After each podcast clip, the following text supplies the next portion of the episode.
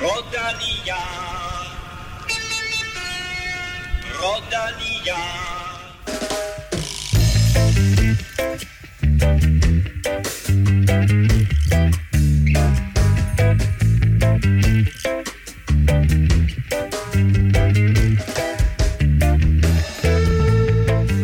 Forårets sidste monument er kørt. Pogacar styrtede, Remco vandt, Skelmos endte i top 10, og Andreas Kron endte øh, i en hæk.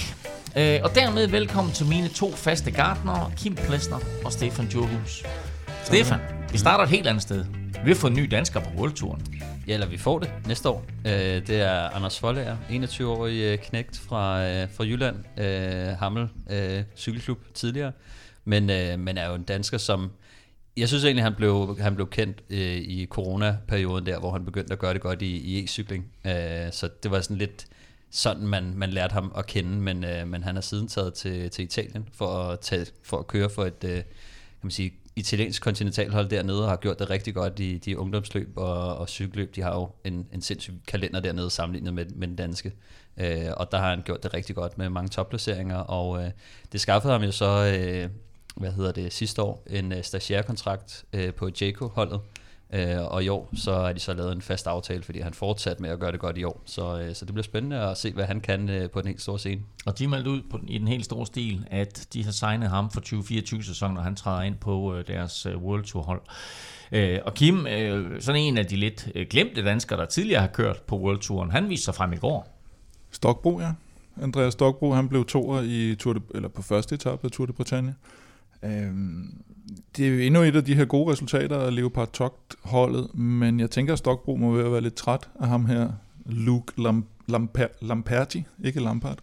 øhm, han vandt i går, og øh, da, da Stokbro bliver fire i, øh, i hvad hedder det, det løb, der hedder Circuit de Ardennes, der, øh, der vinder Luke Lamperti også. Det var så det løb, hvor hans holdkammerat Mathias Breinhøj vandt øh, løbet sammen, så det, det overlever de nok. Men øh, han skal lige have skovlen under ham her, Lamperti. Og så har vi jo faktisk også fint besøg for lige hjemvendt fra en flot, og denne uge, øh, der er det skønt at have Mathias Gjelmose med igen øh, i Velropa Podcast. Velkommen til. Tusind tak, Claus. Og øh, tillykke med ja, vel, en flot uge, kan man godt tillade sig at sige. Ja, tusind tak. Ja, vi kommer tilbage til det lige om lidt, fordi vi skal tale meget mere med dig. Vi skal også tale Romandiet rundt, der er i fuld gang, og hvor du får resultatet af første etape lidt senere i udsendelsen. Vi skal forbi Tour of the Alps, der sluttede i sidste uge, og hvor Theo Gegenhardt han vandt. Og så kigger vi frem mod Giroen, og Kim, du har lavet sådan lidt forårsrengøring. Hvad går det ud på? Ja, det, det er ikke tit, det sker øh, ved dem, der kender mig videre. Men, og nu skal man passe på, fordi nu har vi jo Skelmos med, og det er sådan noget med forårets vinder og taber, så oh, ja. øh, den bliver, den kan, der kan gå hen og blive øh, ballade i studiet, hvis vi, det er ikke hvis sikkert, vi ikke er helt han kommer igen. vi skal naturligvis også quizze, vi skal uddele en kop til en af alle jer dejlige mennesker, der støtter på tier.dk. Uden jer, ingen podcast. Og så har vi jo en rigtig fed ny præmie til jer. En super lækker Laser Kinetic Core hjelm, leveret i samarbejde med Rådet for Sikker Trafik. Tak til alle jer, der har været med i lang tid, og velkommen til kun to nye, Christian og Vestring. Øh, og til dig, der sidder derude og mangler at komme med på 10-vognen, så vil det være rart, hvis du ligesom 760 af dine medlyttere vil bakke op om podcasten. Der er et hav af fede præmier til løjetrækning af det kommende stykke tid her blandt alle 10 støtterne. Husk også at besøge vores shop, hvor vi jo har introduceret månedens t-shirt i denne måned, og i dag er sidste, eller den kommende uge er sidste uge, du kan købe denne her måneds t-shirt, der bare hedder Kvarmont. Du finder shoppen på velropa.dk. Mit navn er Claus Elming. Du lytter til Velropa Podcast, præsenteret i samarbejde med Rådet for Sikker Trafik. Theo Gegenhardt kunne i fredags træde op på det øverste trin på podiet i Trentino som vinder af Tour of the Alps. Efter to etappesejre, der kørte han den samlede sejr hjem på ganske overbevisende façon. Og lad mig bare gentage mit spørgsmål fra sidste uge. Skal vi til at betragte Theo Gegenhardt som seriøs udfordrer til øh, Gio d'Italia, som han jo bevist i 2020, at han kan vinde? Jeg, jeg, jeg, jeg synes, der er lidt for mange enkeltstartskilometer, og... Øh jeg, jeg tror, at den her, den her duo, der ligger foran ham med Roglic og Remco, dem, dem bliver svær. Altså han skal simpelthen hente for mange minutter på dem på enkeltstarter, selvom han kører sådan nogenlunde op med dem i bjergene. Jeg vil også sige, at altså jeg, jeg ser ham faktisk som en realistisk podiekandidat, men altså man skal tænke på, Theo Gegenhardt, han er, han er faktisk en okay enkeltstartsrytter. Øh, sidste år, der havde en top 10 placering i, øh, på flade enkeltstarter i både Dauphiné og i Vueltaen, øh, som også er store løb. Men når der er så mange enkeltstartskilometer, og man kører mod Roglic og Remco, så forventer jeg også, at der, der nok ryger et par minutter. Øh, mm. Så det bliver nok svært for ham sådan at udfordre øh, de to øh, enkeltstarts øh, eksperter, kan man godt sige. Ikke? Så sådan, altså, øh, der, der er tre enkeltstarter, øh, hvilket jeg aldrig synes, jeg nogensinde har hørt om før i et, i et øh, eller jo, det var der faktisk tilbage i, i 70'erne også. Men det, det var, var også standard. I, det var der også i 2020 altså, i Gino'en, men der var bare lidt færre kilometer. Tre enkeltstarter? Mm. Dang. Øh, men hvor mange minutter forventer vi, at Theo Gegenhardt han eventuelt skal hente i bjergene, hvis han skal gøre sig forhåbninger om, om at vinde det her? Altså, jeg, jeg tænker sådan noget som fem minutter i hvert fald, fordi øh, der i 2020, der tager han jo, vi kan sammenligne med Ghana. Når, når, når Roglic og Remco er på, på toppen i enkeltstarterne, så kører de næsten op på, på, på Ghana-niveau. Og der smider han øh, 2.04, 2.24 og 58 sekunder til Ghana i, i Giroen der, ikke?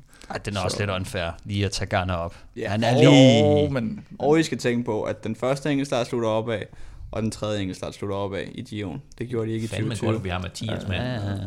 Og at man skal tage med i linjestykket, at, at uh, Roglic har ikke gennemført de sidste uh, tre ud af de sidste fire. Det er noget helt andet. han har startet. Men jeg tænker stadigvæk, at han slår Gauguin har de enkeltstarterne. Kim, han, øh, Kim han slynger sådan en tal. Det var ikke det, vi, talte. vi, Kim, vi talte Kim, om, Kim, om han kunne vinde Gion. og, hvad, og for at vinde, hvad, hvad skal man du? gennemføre. Men jeg tror med Stefan, som Stefan siger, at han er en seriøs podiekandidat. Uh, men vi så også med Pogacar i Liège, han har stort set ikke råd på røven, altså nogensinde, og måske mm. lige i turen, og så sker der noget totalt uforudset, og så brækker han hånden. Mm. Altså, det, alt kan ske i Grand Tours. Uh, må jeg lige spørge, at du, nu har du kørt mod Roglic øh, nogle få gange, ikke? Jeg har aldrig kørt mod Roglic. Du har aldrig kørt mod Roglic? Godt, vil du forsøge igen, Stefan? Ja. ja. Men lad, lad, mig, lad mig lige stille et spørgsmål videre til dig, fordi det virker som om, at du ved lidt mere om, om den her rute, end Kim han trods alt gør. Hvor meget tror du, Gagan Hart, han sætter til på de tre enkelte starter? Øh, det ved jeg ikke, men jeg tror, han sætter meget mindre til, end man skal regne med. Øh, plus, at der er kommet nye regler, som er til fordel for Tau, fordi den er så høj som kan gøre ham mere aerodynamisk mm. i forhold til Roglic og Evenepoel. Det er noget med styrets position, ikke? Jo, generelt. Ja, ja der, der er lidt, øh, for, for dem der ikke ved det, er der jo nogle øh, rammer, man skal være indenfor på en cykel, og øh, det har været lidt unfair over for høje mennesker generelt. Det, det er jeg sikker på, sådan, som Norsgaard kunne snakke øh, meget længe om. Øh, det har aldrig været relevant for mig, så jeg har aldrig rigtig sat mig så meget ind i det. Men, øh, men de er blevet lempet lidt, øh, de regler, så, øh, så som Mathias han siger, så, så, så kan han højst sandsynligt få en, en lidt bedre position. Så fem minutter. Det er det, jeg hører ud fra den her diskussion. vi, vi gør status om fire ugers tid, så ser vi, hvem der havde ret, om det var Mathias eller dig, Kim. Øh, du nævnte til gengæld i sidste uge, Stefan, at Ineos øh, jo ikke kun kommer med Theo Gagan Hartson som en af favoritterne. Nej, altså jeg har haft lidt svært ved at finde ud af, hvem det skulle være kaptajn. Oprindeligt set, så skulle det være Geraint Thomas. Øh, og da, da han blev nævnt som kaptajn, så tænkte jeg sådan, ah, men alligevel så var det ham, der blev træet ved turen mm. sidste år. Så jeg tænkte også, okay, han må simpelthen have stadig et, et, et højt niveau, men indtil videre har han altså ikke rigtig vist det, og øh, det gjorde han heller ikke øh, her i Tour of the Alps, hvor at Tau Hart viste sig at være stærkest, og, og Geraint Thomas han var hjælperytter, øh, og vi så heller ikke øh, Tim Arnsman, som også er deres nye signing, øh, som også imponerede rigtig meget sidste år, øh, og så rigtig dygtig til at køre, køre enkeltstart, har han vist øh, tidligere. Men Arnsman og Geraint Thomas synes jeg ikke rigtig har vist noget øh, sådan topniveau i år. Det har Theo Gegenhardt som den eneste. Øh, så derfor har jeg det også lidt nu, selvom at jeg havde regnet mest med Arnsman og Geraint Thomas oprindeligt set, så, så ser jeg mest øh, uh, Gergen Hart som er den, der har ramt formen bedst lige nu. Uh, og derfor, jeg tror stadig, de vil komme med tanken om tre kaptajner, men umiddelbart så vil mit bedste bud være Gergen Hart, som det ser ud lige nu. Jo, men også det, at han går ud efter Tour of the Alps hvis han vidste, ligesom, at den var, den var skåret i sten, og det skulle være Geraint Thomas, som jo er et, et, en ældre og mere, øh, hvad skal man sige, rutineret øh, fyr end ham selv, ikke? Så, så vil han jo ikke gå ud og sige det, han gjorde, nemlig at nu er der bare fuld fokus på, på Giroen. Så har han nok sagt et eller andet med, at det var fint, jeg vandt uh, Tour of the Alps, men uh, vi kører selvfølgelig for, for Thomas i, i Giroen. Så altså det, at han, han tør sådan offentligt gå ud og sige det, det viser også, at han har fået, fået fripas, tror jeg, til at, til at køre klassement selv. Giron er udråbt til et battle mellem Remco og Roglic, men uh, Theo Gegenhardt viser altså her, at uh, han i hvert fald er i topform og har tænkt sig at blande sig i den topstrid, og så må vi se, om uh, det lykkes for ham, eller der er andre, der, der kan knibe sig ind på podiet mellem Remco og Roglic. Vi har ikke mindre end to uh, Giro d'Italia-udsendelser. I næste uge, mandag, der kommer vi med vores holdet.dk uh, special, og onsdag, der kommer vi altså med vores store optakt til Giroen. Men lige nu, der skal vi. Quizze. Og øh, lidt senere skal vi tale Romandiet rundt. Øh, første etape er i fuld gang. Øh, men lad mig stille jer et øh, spørgsmål, øh, historisk spørgsmål til øh, Romandiet rundt. Fordi løbet er kørt siden øh, 1947. Der har i alt været 50 danskere til start. Vores øh, seneste etappesejr kom i 2018, hvor Jakob Fuglsang han vandt. Men hvor mange danskere har igennem tiden været på podiet i Romandiet rundt? På en etape, eller Nej, nej, på øh, samlet. Nå. På det samlede podium. Hvor mange danskere har igennem tiden været på podiet i Romandiet rundt? Er det, er det et quizspørgsmål? Det er quizspørgsmål. Nå, okay, jeg troede, det var sådan en lille, en nej, nej, nej, nej, nej, det, er, det er selve spørgsmålet. Mm-hmm. Så øh, er spørgsmålet forstået? Det er Stefan, der har serveretten, ikke? Stefan har serveretten. Nå, så ja. derfor den er nem. Kan man sende videre til... Det kan man sagt. Du kan gerne sende videre til Mathias, hvis du vil. Men det bliver svært i dag, for det er over under. Det står, det står 7-7, kan jeg sige. Og hvis øh, Stefan eller Kim vinder, så får I et point hver, og, for, og vinder Mathias, så får han 8. ja, er, det, er det over eller under spørgsmål? Jeg tror, den er svær i dag. Ja, men det kan godt være, at vi laver det over eller under. Men det er jo det, der er svært, når vi er tre, så kan man jo... Altså, så kan Skelmoses måske sige over, og Kim kan sige under. Jeg kan sige mellem. Ja, ja. Altså, lad os nu komme videre. Har I forstået spørgsmålet? Ja, ja, ja. ja. Jeg vil godt have det igen. Så har jeg kun en ting til jer tre, og dig, der sidder og lytter med. Lad nu være med at google. Remco Evenepoel, le 23 avril 2023, deuxième victoire en surclassement dans Liège-Bastogne-Liège. La deuxième place, un Irlandais. I søndagens monument Liège-Bastogne-Liège var der lagt op til en duel mellem Tadej Pogacar og Remco Evenepoel, men den fik vi som tv-seere aldrig lov til at nyde, for allerede efter 85 km inden der kom tv-billeder på, der røg Pogacar i asfalten sammen med Mikkel Honoré, og begge måtte efterfølgende udgå. Dermed udblev duellen, og Remco Evenepoel kunne herefter med lethed duplikere sin solosejr fra sidste år ved at køre væk på stigningen La Redoute med godt 35 km til mål, med øh, Tom Pitcock på anden, anden og så Santiago Butrago på en overraskende tredje plads. Mathias Skelmose blev nummer 9, det kan vi lige vende tilbage til, men først, øh, hvad skete der ved styrte, Mathias? Du er næsten den også fire, der var tættest på. Næsten. Ikke næsten. jeg siger bare næsten. jeg ved ikke, hvad der er konkret sket, men jeg kan forstå, at altså, det vi hører, det er, at der er et kæmpe brag. Øh, og så, øh, de sad lige 20-30 positioner foran, hvor vi sad, og så kan jeg se, at Mikkel og, og Bogartia ligger på jorden. Altså til starten kan jeg ikke se det Bogartia, jeg kan se en UAE-rytter og tænke, åh, kan jeg vide, om det var Bogartia. Og så fem sekunder efter kan jeg se øh, seks UAE-rytter Blockbæk bremser, og så, mm. så kunne jeg godt lægge to og to sammen. øhm, øh, og det jeg sådan har forstået, at der skete, det er, at Mikkel kører ned i et hul, øh, og punkterer begge hjul, og så rører begge dæk af hjulene. Wow. Øhm, den, er, den, den, den har været umulig at redde. Så, ja. Men der var også altså, super fin stemning mellem Pogacar og Mikkel Honoré efterfølgende. Mm. Øh, altså ingen uh, surminer fra Pogacar og Mikkel undskyld sågar til Pogacar. Øh, men når man ligger der i feltet, øh, og det hele er lagt ind til en eller anden battle øh, mellem Remco og Pogacar, og du er sådan lidt af en outsider. Hvad går gennem hovedet på dig, det du finder ud af, at Pogacar han er ude? Jeg tænker, så kører vi om andenpladsen. I stedet for tredjepladsen. Ja. Det, det er ved at blive, det er sådan dit mantra, det er at køre om andenpladsen. Nej, men altså, før det her skete, der havde vi måske en chance for at køre om sejren, fordi at Remco og Pogacar kunne spille hinanden ud.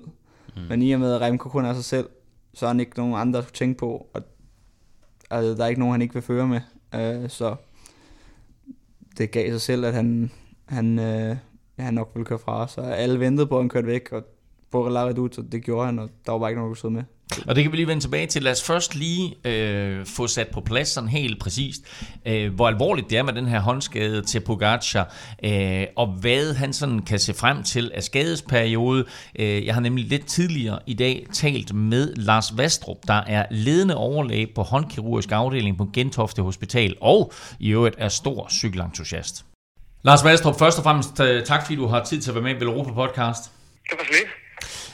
Lad os lige øh, gå tilbage til Jesper Stonliege i søndags. Øh, Tadej Pogacar, han styrter øh, og er nu blevet opereret i øh, håndledet. Hvad kan du fortælle om den skade, han har pådraget sig? Jamen efter øh, hvad, hvad der er offentligt tilgængeligt, så er, det, så er der beskrevet en skade på bådbenet. Øh, bådbenet, som er en af de otte håndrundsknogler, øh, som, er, som er brækket del i minimum to stykker, og, øh, og han er så blevet opereret og fået sat en skrue i for at sammenføre de to, de to knogler. Og hvordan behandler man normalt sådan en skade? Jamen normalt, når, øh, når ved, ved, ved brud af bådbenet, hvis, øh, hvis brudet af de to knogleender er for skudt, jamen så er man nødt til at, øh, at operere, som det også er gjort her, hvor man, hvor man åbner og så sætter en, en skrue, en skrue hen over, hen over, øh, hen over de to knogle, knogledele. Og nu er han så blevet opereret. Hvad er sådan din vurdering af, hvornår han er fedt for fight igen? Jamen, øh, de patienter, jeg opererer, øh, får at vide, at øh, de skal først belaste, de må først belaste maksimalt, når knoglen er 50% hele. Og det er oftest efter 10-12 uger. Går man i gang med at belaste tidligere, så er der stor risiko for, at de, de mikrobevægelser, der er i, i brudet, at de medfører manglende heling.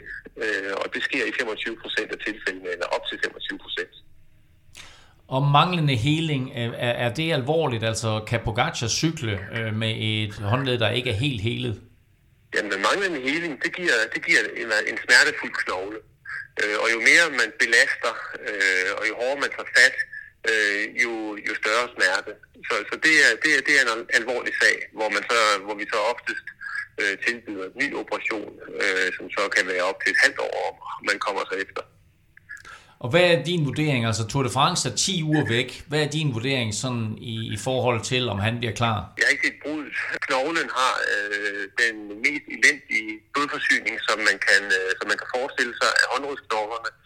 Der, kommer, der er kun en, en, øh, en blodår, som, øh, som giver forsyning til knoglen, og den kan også rives over, hvis, øh, hvis, hvis, hvis, man, er, hvis man er uheldig, øh, alt efter hvor, hvor brudet sidder. Men alt andet lige, de første går man i gang med at belaste, før der er gået en 6-10 uger, jamen øh, så tager man en risiko. Så øh, efter din bedste vurdering, er det så stensikkert nu, at Jonas Vingegaard han vinder Tour de France? Ja, ja, det gør han. Det, det kan du regne med.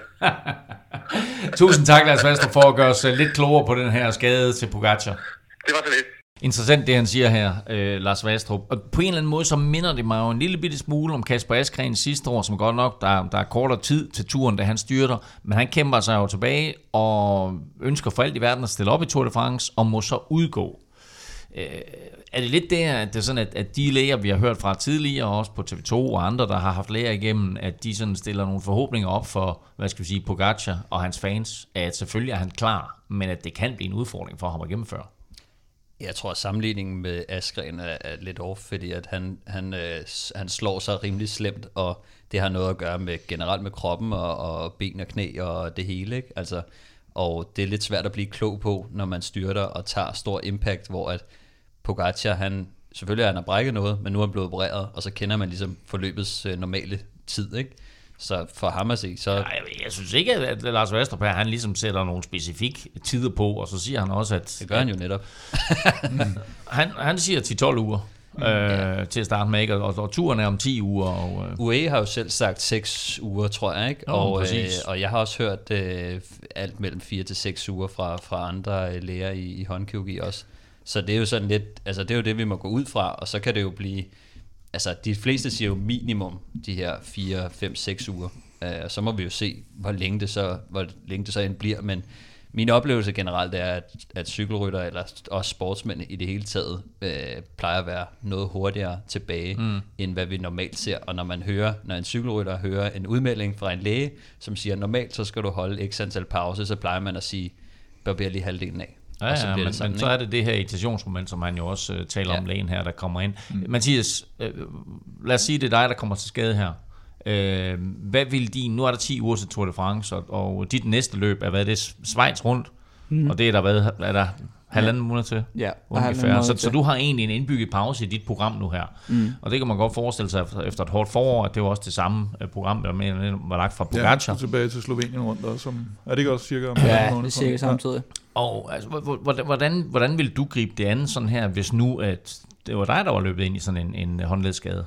Øh, med al øh, respekt øh, øh, for jeres ekspert, så tror jeg også bare, at, at det her det måske er for normale mennesker, og et er det, som Steven siger, at generelt sportsfolk heler hurtigere, men også at UAE arbejder med et helt andet budget, og de har den største stjerne i verden, og det ene er, at de allerede har fået ham opereret samme dag, som man er styrtet. Det tror jeg ikke bare, du får gjort. Det, det er noget, de skal hive en privat læge ind øh, og få gjort, og det er ikke billigt.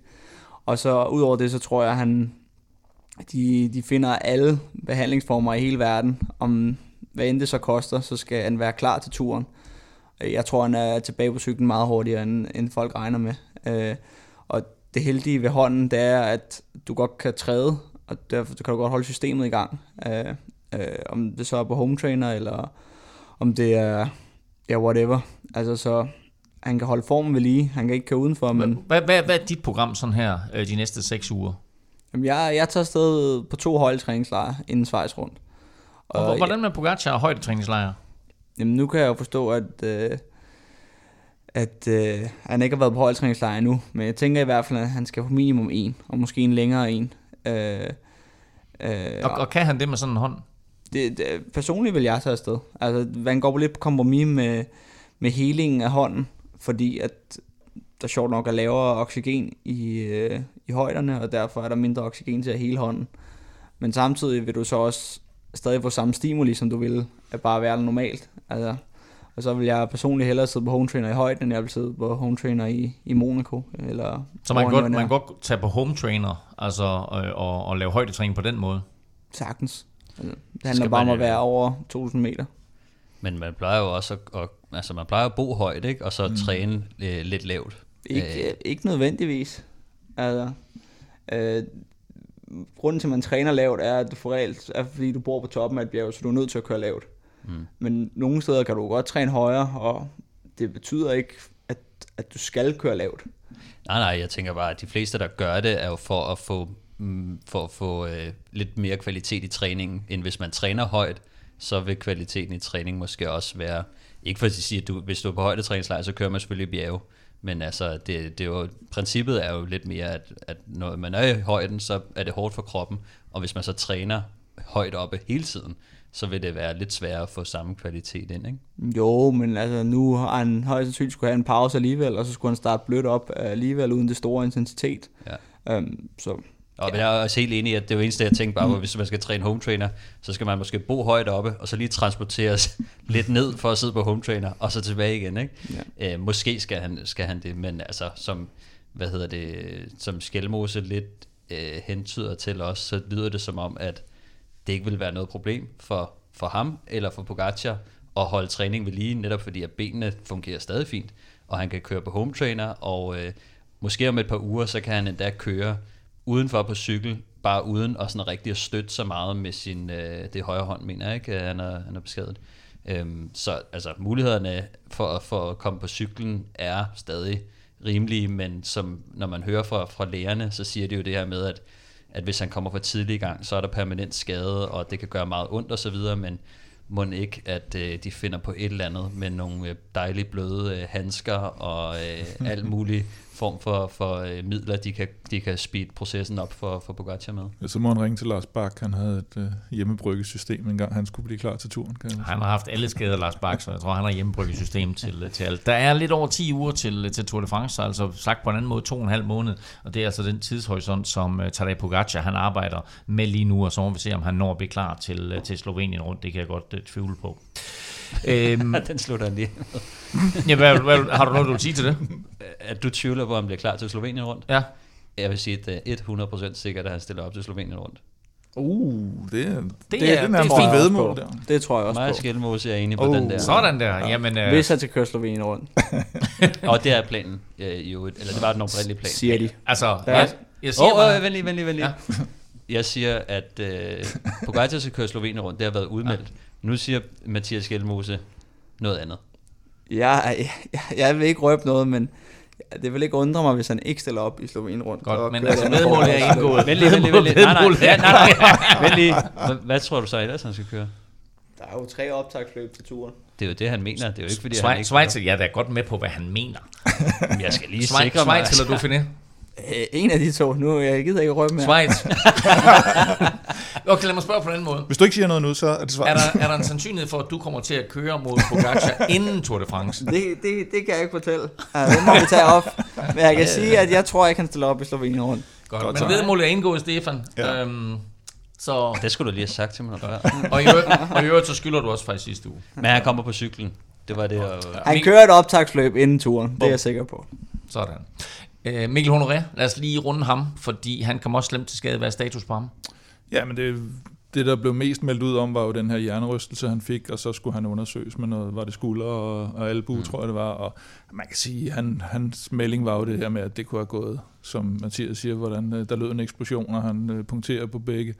Altså, det, det kunne have gået meget værre, det der, ikke? og han, de, han kunne formentlig have reddet mange, mange flere med ned i det styrt, ikke? Og han skrev også selv, Mikkel Honoré, på de sociale medier, at, at det kunne netop være gået meget værre. Mm. Han egentlig slap forholdsvis billigt, så øh, en øh, hjernerøst og en skulderskade var vist, øh, hvad det blev til. Lad, lad os komme, komme tilbage til løbet, fordi nu har vi siddet og talt om, om, øh, om Pogacar her og hans håndskade, men det drejer sig egentlig om Les Baston Lies og ikke mindst øh, Remkos øh, suverænitet, for han gør jo præcis det samme som sidste år, Øh, og alle ved, at han gør det. Øh, alligevel så viser han øh, skræmmende styrke og kører fra alt og alle. Mathias, du sad derude. Øh, hvad tænker man, når han bare træder fra? Jamen ikke noget, vi ventede jo alle sammen på, at det skete. Altså, øh, så der, man tænker ikke så meget. Altså det hele var lagt op til det, og de lagde ikke skjul på, at han ville køre der. Øh, de mistede flere og flere hjælperytter, og man kan godt regne ud, at de ville ikke holde hele vejen til den sidste stigning. Så det var der, det skulle gøres, øh, og det gjorde han. Der er ikke så meget at sige. Altså, alle forventede det. Men når, altså, selvom man sidder og forventer det, kan man godt blive lidt overrasket, og, og for den sags skyld imponeret over, at han har den type kræfter og bare kan trække fra, altså resten af verdenseliten? Nej, altså jeg, jeg tror, man har set det mange gange før, og det er ikke noget nyt, at han gør det. Øh, altså måske Ja, der, der er ikke så meget at sige. Altså, der... Men hvad med det der med, at I, lig, I ligger jo dig og Chikone mm. bagefter, og, og Pitcock øh, kommer også lidt med i spillet, og der er nogen, der kommer op bagfra. Er der, er der aldrig på noget tidspunkt, hvor man tænker, okay, hvis vi, hvis vi kører sammen, så har vi en chance mod ham, den ene mand? Eller, eller har han så meget mere overskud, når I kommer op over den stigning, at, at det er lige meget, om I arbejder sammen? Vi var for mange til at køre rundt efter ham. Altså, der, I så stor en gruppe, der vil altid være nogen, der ikke kører fuldt ud. Og måske hvis vi var tre eller fire mand, der kørte fuldt ud, havde vi måske haft en chance. Men, men det han, er jo på et tidspunkt. Chikone, dig og Pitcock, er I? Der er ikke, der kører fuldt ud. Nej, nej, nej. nej. vi, vi, sidder, vi sidder tre mand. Vi sidder tre mand, men det er ikke ja. alle tre, der kører fuldt ud. Nej. Hvorfor? Øh, det kan jeg ikke svare dig på, Claus. Der, jeg ved ikke, om de var færdige eller ikke havde lyst, men der blev ikke kørt fuldt ud. Mm. Der er altid nogen, når man sidder i sådan nogle grupper, så om de kan køre, eller om de ikke kan køre, det, det, det ved man aldrig helt. Men dem, der fører, de vil altid tænke, at okay, nu har du lige fået et øjeblik til at hvile, nu er det din tur. Mm. Og hvis de så siger, jamen jeg kan stadig ikke, så vil man automatisk sidde og tænke, jo du kan. Mm. og hvis du ikke gør det, så dør samarbejdet. Mm. Og, så, og det er der, som man, hvis man er rigtig støder, og man har forstået gamet, så kører man med, så, så kører man bare rundt, og, og så med det man har, kører man rundt med. Men rigtig ofte ser man, at samarbejdet bare dør, fordi at man begynder at mistænke de andre for, at du sidder og gemmer på nogle kræfter, og så prøver du at tage røven på mig senere. Og derfor, så det er det, man ofte ser, at, at grunden til, at, at samarbejdet falder sammen. Og det er også det, som jeg fornemmer lidt, at der sker i gruppen mm. der, ikke? Jo, og netop, men det har vi jo også talt om tidligere på foråret, at sådan nogle typer som Van der Poel, Van Aert, Pogacar, Remco tror jeg også. Mads P. Mads P. De kører bare rundt jo. Mm. Altså når man kommer med det. Der selv inklusiv sikkert, hvis, hvis du er mm. med i sådan noget der. Så det, det er jo også noget med, hvad for en uh, mental type man er, når man, når man sidder i det der.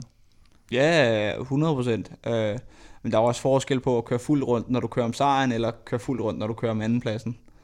Um, så det lægger låg på det der med, at man ved, at ja, okay, nu kører vi om de sekundære placeringer, så vi skal ikke give den fuld smadret. Det, det, det var det, jeg fornemmede i hvert fald. Mm. Også da folk kom op bagfra. Altså folk var smadret, men altså, der var bare ikke nogen harmoni i gruppen, og der var bare konsensus om, at det var andenpladsen, vi kørte om. Hvis man tænker lidt tilbage, så øh, lå du lidt i samme situation til VM, hvor der også var sådan lidt, skal vi køre rundt, skal vi ikke køre rundt, og nu ender du her igen øh, i en top 10, hvor du egentlig har en podieplacering inden for rækkevidde. Er det sådan noget, er det, er det, begynder det lidt at irritere dig, at det er sådan, at der ikke er en større enighed om at, at, at, at give en skal og, og, og tage sine ture i føringerne? Nej, jeg synes fra VM, der var lidt anderledes. Altså, der, der var vi så tæt på, at der kørte vi rent faktisk om medaljerne. Her, der okay, vi, vi kører med andenpladsen, ind, indtil der er 20 km igen, og så kommer de andre op bagfra. Så der var alligevel længere altså, til mål, og det var inden for rækkevidde, men alligevel ikke så langt. Altså, der skulle, skulle der stadig to stigninger, og mange ting skal gå rigtigt. Men altså, sådan at cykle bare en gang imellem, desværre. Jeg, jeg, jeg tror, jeg, jeg så, at du havde sagt, at uh, du følte, at du var den næststærkeste på dagen af alle rytterne. Er det, er det rigtigt? Det gør jeg også, ja. Og er, altså, er du ikke ærgerlig over så, at du ikke ender på podiet? Jeg tror, at når jeg har set TV2, så øh, ved at jeg var ærgerlig. Men Claus ser ikke TV2. Nej, okay. uh, men uh, jo, jeg var, jeg var pisse ærgerlig. Altså, jeg synes, jeg fortjente den anden plads, men sådan gik det bare ikke, og det er jeg irriteret over, og jeg, jeg lavede nogle fejl. Uh, så som? Og ikke at køre med, da de kørte på Rochefoucauld. Mm. Der havde jeg ben til. Uh, men de sneg sig bare væk på en måde, hvor det var sådan dum. Det var en dum måde. Det var ikke, fordi de kørte med benene. Hvorfor, uh, hvorfor kørte du ikke selv efter? Fordi jeg, jeg sad lige lidt længere tilbage og tænkte, det kan ikke være rigtigt, de bare får lov til at køre. Ja. Um, og så lige pludselig så er det... Så er de for langt væk? Ja, og så prøver jeg, og så... Jeg får hul, men jeg får ikke rigtig hul, og så... Ja. Så insisterer jeg ikke nok. Altså, jeg tror, hvis jeg havde insisteret mere, havde jeg nok fået hul, og så skulle jeg nok uh, have lukket op mm. til, men jeg gad bare ikke at lukke med hele uh, gruppen på jul. Er derfor du er ærgerlig over, at du ikke sådan fik altså, ja. søgt den, opsøgt den mulighed? Ja, og at jeg tror, at jeg var blevet to i spurten, hvis jeg havde siddet deroppe. Mm. Kan du mærke, at der er, at der er flere, der sådan kører på dig, eller hvad skal man sige, end, end der var tidligere, hvor du måske var sådan lidt mere et ubeskrevet blad, at du bare fik lov at næsten gøre, hvad du ville, at, at, at man tænker lidt mere taktisk i forhold til dig nu? Ja, en lille smule, synes jeg. Øh, øh, det er ikke så slemt igen, men jeg, jeg tror godt, folk har, er ved at forstå, at jeg er en ret hurtig rytter, og hvis de kommer hjem til stregen, så, så er jeg svær at slå.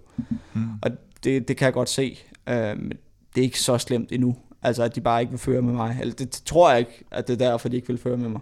Det kommer nu. Ja. Efter den her ugen her. ja. Så, Nå, man, jamen, altså, du, har, du kører jo øh, faktisk som den eneste rytter, der er du i top 10 i alle tre af den løb. Så øh, en, en vanvittig flot uge, øh, du kører. Ja, hvor, hvor mange af rytterne kører det alle tre det, det snakker vi lidt om. Du var den eneste faktisk. øh, men altså, det må da også være altså, fedt, fedt for dig ja. at kunne placere dig i alle tre løb. Jo, altså jeg synes, det er fedt, og det, det gør mig glad, og det var også det, det sagde jeg til TV2 inden, at jeg synes, det ville gøre fedt, hvis jeg kunne køre top 10 alle sammen. Og der havde jeg ikke forventet, at jeg ville blive nummer to i Flash. Uh, og jeg synes også, det er flot. Uh, det er bare irriteret over, at jeg føler, at jeg havde bedre ben, end hvad placeringerne blev til.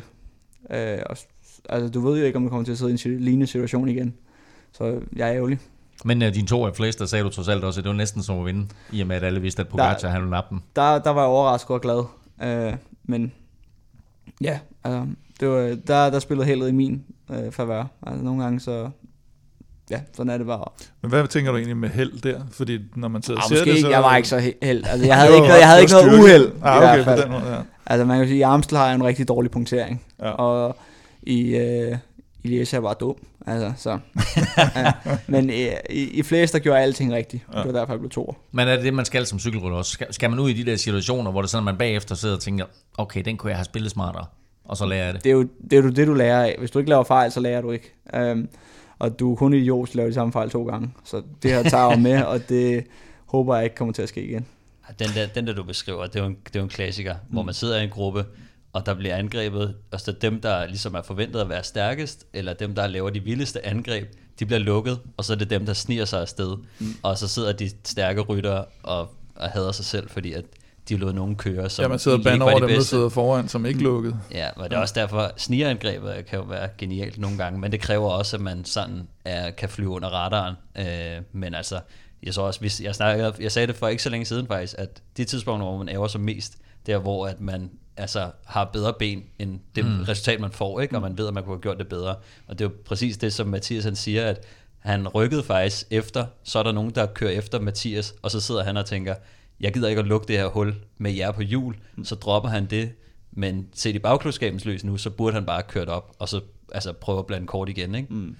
Men altså, det er jo, det, og, men det sker jo ofte, altså, men det er jo så bare lidt dyre lærepenge nu, at næste gang, så kan det være, at man bare må bide i det sure æble og sige, okay, så nu må jeg bare lukke den, og det ser man jo også, det synes jeg er ret vildt, at man ser ofte Mads gør det, Wout van Aert gør det, Van der Poel, og, altså de store mm. mm. ryttere, de stoler på, at de har kræfterne, selvom de skal lukke nogle gange nogle huller, og det tror jeg også, at det er måske noget, som Mathias, som er vant til at køre rigtig klogt cykelløb, måske nu begynder øh, at blive en så stærk rytter, at man også skal tage øh, en lidt større arbejdsbyrde i nogle situationer.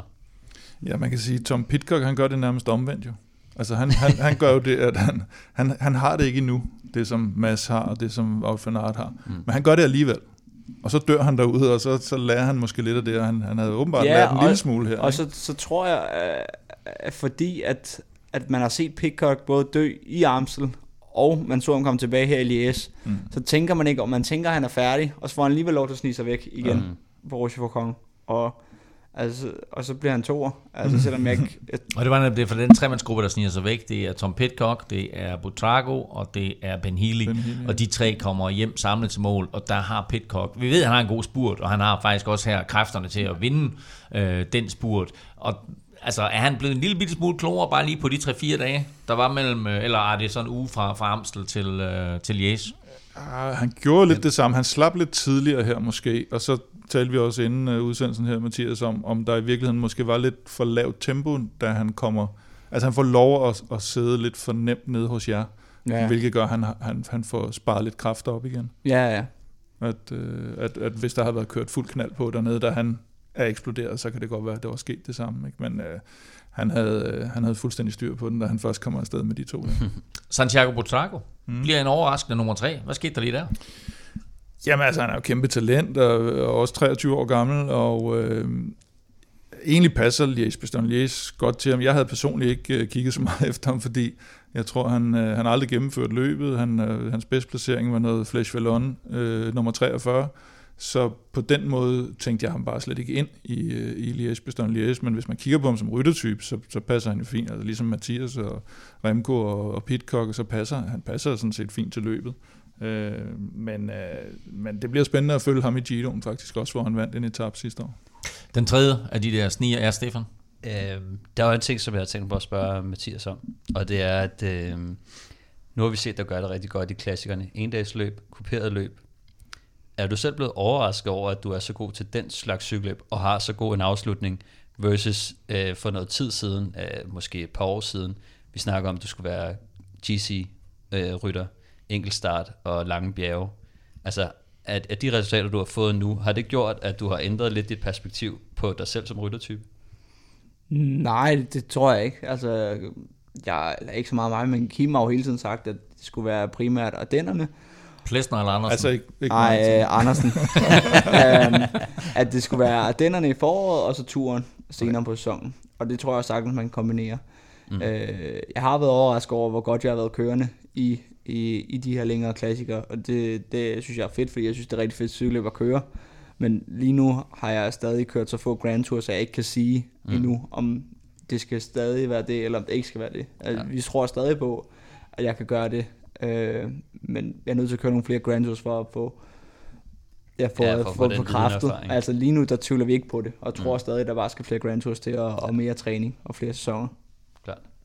Sidste spørgsmål her til Liège Bastogne Liège. Øhm, der var øh, fokus på, at Remco Evenepoel, han stillede op helt i hvidt. Og da du kommer op, og jeg kan faktisk nu her, hvor jeg sidder og ser på dig, hvid trøje, hvid bukser, hvid kasketten da, er, er det sådan lidt en hyldest af Remco? jeg, jeg, jeg vælger at holde det hvide til, til uden for cyklen, og og så, så må Remco beholde sine hvide bukser. Men hvad, er, det, er det Ulians? Altså jeg så også Kasper Askren øh, kom med en lille kommentar til det. Jeg ved ikke, om det er Ulians, men altså, jeg kan da fortælle, at, øh, at Henrik Mars han havde nogle maveproblemer under Lies. jeg er da glad for, at han ikke kørte i hvide bukser. Remco Evenepoel øh, vinder altså Liège Bastogne Liège for andet år i træk, og ja, han er kun 23. Hele podiet var i øvrigt kun 23. Der er også Tom Pitcock altså på to, og så som sagt altså kolumbianske Butrago 3'er. Hos kvinderne, der fuldførte Demi Follering sin fornemme af denne uge, da hun vandt alle tre løb. Først Amstel Gold Race, så Flash Vallon, og søndag altså Liège Bastogne Liège. Hun har i øvrigt fem sejre i år på blot 8 løbsdage, så rimelig stabilt af den hollandske kvinde. Vi skal finde dagens vinder af en Velropa Cup og også en Ingers slynge med kasket og signeret drinke, drikkedunk og mundbind. Og øh, vil du deltage i lodtrækningen fremover, så er det jo nemt at være med og samtidig støtte os på tier.dk. Beløbet er valgfrit, og du donerer hver gang vi udgiver en ny podcast. Og når du så donerer, så deltager du løbende i lodtrækningen om en kop og altså også andre fede præmier. Stefan, vi skal have fundet dagens to vinder. Yes, og øh, lad os starte med, med koppen. Øh, jeg har lige trukket lod om det, og øh, det bliver en øh, Nadine K. Nielsen, der vinder den. Sådan, fedt Nadine. Ja. Tillykke med din kop. Vi glæder os til at se uh, billeder af den på de sociale medier. Og så uh, ind i slyngen. Det er, øh, den, den er lidt sværere, den her. Mathias men, Skelmose. Mathias, øh, jeg tror ikke, han skal have en Ineos øh, slynge med kasket. Jeg, skal, jeg holder mig fra. men øh, nej, derimod øh, Pevits står der. Sådan. Øh, jeg, øh, ja. Det, Jamen prøv at høre, øh, Nadine og I hører fra Stefan, og øh, så sender vi jeres øh, fede præmier til jer her, og tusind tak, fordi øh, I støtter. Og så allerede i næste uge, der har vi den første af tre Laser Kinetic Core hjelme, i anledning af, at vi i den her og de kommende tre episoder, sammen med Rådet for Sikker Trafik, har fokus på vigtigheden af at køre med hjelm. Øh, mere om det lige om lidt. Og Stefan, kan du ikke lige forklare om de her Laser Kinetic Core hjelme, hvad er det for noget? Kineticore, det er Lasers nye øh, hjelmsystem, øh, eller en tilføjelse til deres øh, hjelme, øh, som sikrer mod direkte slag og rotationspåvirkninger. Øh, det de har gjort, det er, at de har lavet, kan man sige, omstruktureret deres hjelm lidt, og udhulet, øh, kan man sige, taget noget indmaden ud, og øh, det gør, at øh, man sparer noget vægt, øh, og det giver en bedre ventilation, men øh, det gør ikke, at man har ikke bare fjernet noget hjelmen for sjov. Øh, det, det er stadig øh, testet og, og mere sikkert øh, på den måde, øh, og absorberer øh, slaget bedre. Men øh, samtidig med det, så har de også sparet noget plast i deres, øh, hvad hedder det, på den måde, de øh, producerer hjelmen på. Så generelt, Bæredygtigt. Bæredygtigt. Bæredygtigt. Øh, ventila- bedre ventilation. Og lettere sagtens. Og, øh, og rotationspåvirkninger er også sikret mod. Så en stor opgradering fra laser side. Hvad med aerodynamik? Hvad? Hvad med aerodynamik? Den er det samme. Okay. Fedt. Tror, og man kan... Ved vi. det var den samme. øh, og så kan man vælge selv, har jeg hørt. Sådan. Altså, altså det, er ikke, det er ikke en specifik hjælp, man vælger. Man kan simpelthen vælge blandt alle deres Så man kan vælge en billigere model også, simpelthen. Du kan vælge alle dyr og billige og hele Børn og voksne. Børn og voksne. Så, så, hvis, hvis du vinder, og du tænker, at jeg har en hjelm i forvejen, så kan man måske vælge en til sin kone, eller sin bedste ven, eller en, der cykler, eller et barn, eller whatever. Det har en værdi til, øh, er op øh, til omkring 1.500 kroner, øh, de her hjelme her. Vi trækker altså løg de næste tre uger om en laser kinetic core hjelm. Og så er der også, Kim, fem Shiu-kort, hvad vil jeg sige? så sender vi fem fem, fem, fem, fem gavekort til, uh, til Sivus billed i næste uge ja, det på Højkant. På holdet.dk. Jamen, uh, vores venner fra holdet.dk, vi laver den her optag på mandag, og så, uh, så gør vi jo desværre også det, at vi selv går ind og laver et hold, og det går jo, som det plejer at gøre. Det er ikke os, der vinder i hvert fald, som regel. Men uh, vi har det sjovt, mens vi spiller det, og uh, Stefan tror, altid han vinder, og så... Så ender det med, at du lige napper det til sidst. Ender øh, han nogle gange også med at gøre det. så det vil sige, at vi har, altså, vi har et hav af lodtrækninger næste uge. Ja, vi har en Ingers pose, vi har fem øh, gavekort, vi har en Kinetic Core hjelm, og så naturligvis en øh, kop, så øh, hop ind og støt os på tier.dk. Øh, og så er du altså med i lodtrækningen her. Husk, vi jo gøre det på den måde, at for hver femmer du donerer, der får du et lod i puljen, så jo større beløb, jo flere lodder, og dermed større chance for at vinde. Mange tak for støtten til alle, og naturligvis forløbig stort tillykke til Nadine og Pevits. Vi har været vidne til et øh, fornemt cykelår, cykelforår, og jeg vil jo egentlig sådan personligt sige, at jeg synes, at det er et af de fedeste mm. og bedste cykelforår, jeg kan mindes.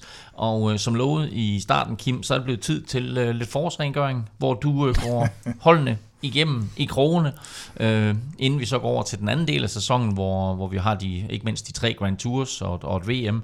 Øh, det hele begynder jo med, med Giroen i næste uge. Øh, lad os lægge ud med at kigge, Kim, på øh, de store World Tour forårshold, mm. øh, og så bagefter har du også lavet en liste over de World Tour hold, som øh, måske har været øh, skuffelser, og faktisk også nogen, som måske har været positive overraskelser. Mm. Øh, og lad os lægge ud med øh, et hold, vi har talt ufattelig meget om, og det er ikke på grund af deres sejre, nemlig Sudal Quickstep, og lidt det her forsømte forår, de har haft, som jo igen blev reddet af Remco, The Boy Wonder. Ja, eller gør det det, fordi når du kigger på deres nordeuropæiske sæson, så har den jo stadigvæk ikke være prangende. Det, det bliver sådan mediemæssigt reddet med, med det her store spektakel med Remco og, og VM-trøjen selvfølgelig. Øh, men Lefebvre er også ude at sige inden, at de, de lidt mangler en leder til de her nordeuropæiske, eller i hvert fald brostensløbende. Det, det, det kan sådan set godt være, at han har lidt, lidt ret i det. Samtidig så, så pisker han jo en af sine, de ledere, han har, eller Philip, øh, hvis man øh, betragter ham som en ledertype, og, og siger, at han ikke har leveret det, han, det, han skulle. Og, det, han er betalt for. Det, han er blevet betalt for, ja. Så. Han øh, tænker ikke i forhold til skadespauser og sådan noget, når, når de ting bliver, bliver meldt ud. Øh, men ud over Remco, så vinder de øh, Noka de Kurs, øh, Team Melier. Det er det, de vinder i foråret. Og der tror jeg altså, der er et par, par belgiske sponsorer, der måske godt kunne have tænkt sig, at der havde været lidt mere tam-tam ude til, til VIP-festerne ude ved, ved cykelløbene op på, på, på brostenene. Kan, kan man mærke, Mathias, at der er sådan noget stress på øh, Sudal Quickstep hold, at det sådan, at de føler, at, at de burde vinde mere, end de gør, og de er vant til at vinde mere, end de gør, og at de måske ikke... Øh, kan... Nej, de har vel stadig 20 sejre i år, tror jeg. Mm. Ja, jo, men, men det har vi også talt om en hel del, at mange de af dem er kommet i uh, etabeløb og sydpå, og knap så mange af de her uh, klassikere rundt omkring i Europa. Ja, altså jeg forstår godt, at de, de mangler klassikerne, men altså sejrene har de jo stadig, jeg tror stadig, de ligger to på verdensranglisten. Mm. Øhm, træer? Jeg tror, Jumbo, Efter Liège? Jumbo UE. Det kan godt være. Nå, så ligger de træer. Øhm, Nej, de vandt også med Tjerni, så det kan godt være, at de har en del til to. Det er ikke relevant. De ligger i top 3. de ligger i top 3. Top 3. I hvert fald. top 3. Uh, men jeg synes ikke, man kan mærke. Altså, jeg tror, det er værre, hvis du kører på holdet, men jeg synes ikke, man kan mærke i feltet. Eller, og jeg talte med Alaphilippe så sent som i, uh, i Liège, hvor han var sådan, at han, han startede bare, fordi han gerne ville køre cykelløb, og han synes, det var et fedt cykelløb, og så mm. skulle han hjælpe Remco uden noget stress overhovedet. Mm. Altså, det virker ikke, som om han har det store stress. Man kunne i hvert fald ikke mærke det på dem i Liège, kan man sige. Nej, der, det, jeg der tror også, det er noget andet, på, når man har en stor favorit med. Ja. mm. Alpecin Phoenix kom lidt skidt fra start, og vi skulle ind i marts, før de overhovedet fik deres første podieplads, og vi var sådan begyndt at tale om øh, fiasko forår, og så skal det ellers lige lov for, at det går stærkt siden. Ja, i stedet især Van der Poel og, og Jasper Philipsen har jo været, været helt dominerende. Altså synes jeg også, at man har set en, en Søren Krav i, i Hopla. Han ser ud som om, han trives på det hold, og er kommet ind måske på et hold med lidt mere vindermentalitet. Og de står så tilbage her med, med to monumenter efter foråret. Øh, begge to godt nok til Van der Poel, men, øh, men både Milan Sanremo og Roubaix, det er altså ikke helt tosset. Det, det er der mange, der godt vil øh, give deres højre arm for. Ej, to andenpladser også, ikke? Jo, jo, men de har ja. kørt øh, ja, ja, og sejre, mm. og det, ja, jeg synes, det er rigtig, rigtig godkendt forår, må man sige. Mathieu van der Poel har, har helt sikkert været fantastisk her i foråret, men det er vel stadigvæk Pogacar og UAE, der har været forårets helt store oplevelse.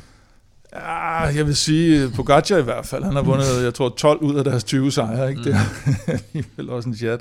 Så havde de jo Jay Vine her i starten, han var man nærmest, nærmest glemt, at han øh, er kommet til holdet og har gjort det rigtig godt fra start. Tim Vellens gjorde det rigtig godt, indtil han røg ned, da ham, øh, øh hvad hedder han, øh, Bahrein-rytteren, han tog øh, grøften der i, i, og tog hele feltet med ned. Der var han jo ham, der stod, stod først for. Øh, og så må vi se nu her med, med Adam Yates, har jo, er jo kommet til at stå lidt i skyggen. Nu er han blandt favoritterne i Romandiet. Øh, det, det, det vil jeg godt lige se, hvordan det kommer til at spille af med ham. Men, øh, men Pogacar er ude i måske øh, 6-8 uger eller sådan noget, eller ind til turen, så, ja, så skal de, til den anden side af Slovenien. Så, skal de, så, så får de nok ikke 20 sejre i den periode i hvert fald. Jumbo Visma lag ud som lyn og torden, og vi talte om, at de nærmest var uslåelige, men de er faldet lidt af på den. Ja, hvis man kan, hvis man kan sige det om, øh, om stadigvæk gode placeringer, men, men det er rigtigt, de, de, altså før Flandern, der, der blev de jo 1-1-3-3-2-1-1-1 i klassikerløbene. Den er svær at overgå. Øh, stadigvæk er det Vingegaard og, og Roglic, de har 15 af deres 24 sejre. Det skal man også lige huske på. Roglic kom jo noget før tilbage, end man havde regnet med. Øh, Vingegaard har været dominerende i, i alt på nær Paris-Nice. Efter Flandern, og så, eller fra Flandern, til og med Liège, Bastogne Liège i klassikeren, der bliver de 4, 3, 15, 7, 7.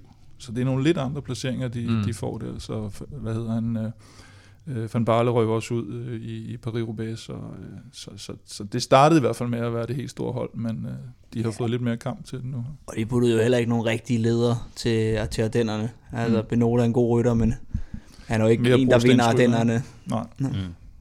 Nej, når Vingegaard ikke stiller op i det, og Roglic skal køre Giro, og heller ikke stiller op i det, så, så bliver det lidt svært. Det er det, jeg mener også, ja. ja. Tom Pitcock vandt en øh, vanvittig flot sejr i uh, Strade Bianca, men ellers har vi jo ikke set meget til Ineos her i foråret. Nej, jeg synes, man har måske set lidt til dem, men, øh, men 12 sejre er jo er selvfølgelig godkendt, men, men øh, en tredjedel af dem, dem har øh, Tao Gegan Hardio fået, og, og, og, de, øh, og de tre af dem i, i Tour of the Alps. Øh, Pitcock har kørt flot, øh, Garner kørt en flot øh, klassikersæson, fik måske det gennembrud, man sådan havde tvivlet lidt på, om man måske ville få, men, men sådan nogle typer som, øh, som Danny Martinez og Geraint Thomas har til gengæld været, været ret øh, usynlige. Der må se, de har, jo, de har jo selvfølgelig mulighed for, for at rette op på det. Mads P er blevet Treks øh, ubestridte stjerne, og har også allerede øh, to sejre og en tredjeplads i Flandern her i 2023. Mathias, du har også kørt fremragende, øh, og uden at det er sådan, at øh, jeg skal svine dig alt for meget, altså ikke dig, men, men, men, men, men dit hold, så er der ikke ret mange andre fra Trek, der har leveret her i foråret. Chikona har også to sejre. Ja, og en World Tour. Jeg vidste, jeg vidste det nok Ticone, Ticone er begyndt at vise sig her på det seneste, men så har, synes jeg, det har været den her dansker med, med Mads P's øh, stabile, meget stabile for. Han kunne godt selv have tænkt sig måske lige at have haft et, et par sejre mere. Ikke? Øh, Mathias, der får den og gennembrud, og øh, så har der været nogen, der måske ikke, man måske havde ventet sig lidt mere af Quinn Simmons, og ja, det ved du bedre selv, øh, Mathias, hvordan I havde internt, Jasper Støjven selvfølgelig, har været meget uheldig. Øh, der kunne man godt have fået noget, noget mere fra, men, øh, men, men Hvad, hvordan, er stemning, været, hvordan er stemningen hos Drake? er god. Uh, ja. Før lige lå vi træer på verdensranglisten, så det kan vi ikke... Uh, mm.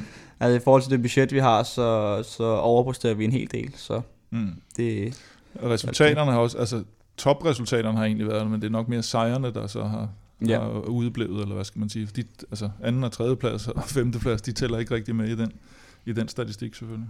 Jeg så øh, jo en, øh, en øh, vild artikel på, var det Ekstrabladet eller BT i dag, omkring øh, danskerne, at vi har klaret os øh, rigtig, rigtig flot øh, og ligger, tror vi, tredje bedste nation som danskere mm. overhovedet i øjeblikket.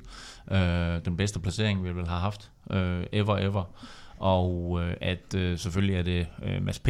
og Vingegaard, som har leveret de fleste point, men også du, Mathias, og så mm. Krav, og med flere andre har leveret et hav af point til den her fornemme øh, danske placering i øjeblikket på verdensranglisten. Lad os hoppe videre til øh, de største skuffelser, øh, og Kim, der har du først og fremmest valgt øh, Groupama FDG ud.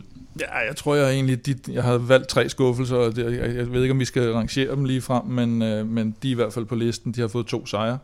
Den ene, det var en øh, enkelt start i Algarve til, til Stefan Kyng. Øh, Gody viste sig rigtig stærk i Paris-Nice, det fik han ikke øh, nogen sejr ud af, men han viste i hvert fald, at han kan bide skære med de store, men, men, øh, men to sejre er, er stadigvæk alt, alt, alt for lidt, selvom de er i gang med et generationsskifte og har de her meget spændende rytter som Lenny Martinez og øh, Gregoire og, og hvad de ellers hedder, de unge, de unge folk, der kommer op nu, så, så havde de nok regne med noget mere, også til en, en gut som Madouar og sådan noget. De har, de har jo et sindssygt uh, ungdomsprogram. Ja, det er helt Altså rigtig mange talenter, der kommer op uh, hos dem, og, og rigtig dygtige til at plukke dem ud, og åbenbart også uh, videreudklikke dem. Altså de tager jo britter ind, og uh, ja. alle mulige forskellige, men der kommer rigtig mange talenter ud af, ud af det hold, så lidt mærkeligt måske, eller ærgerligt, at, at de ikke formår sådan at, at få succesen med videre op mm. uh, på, uh, på storholdet der.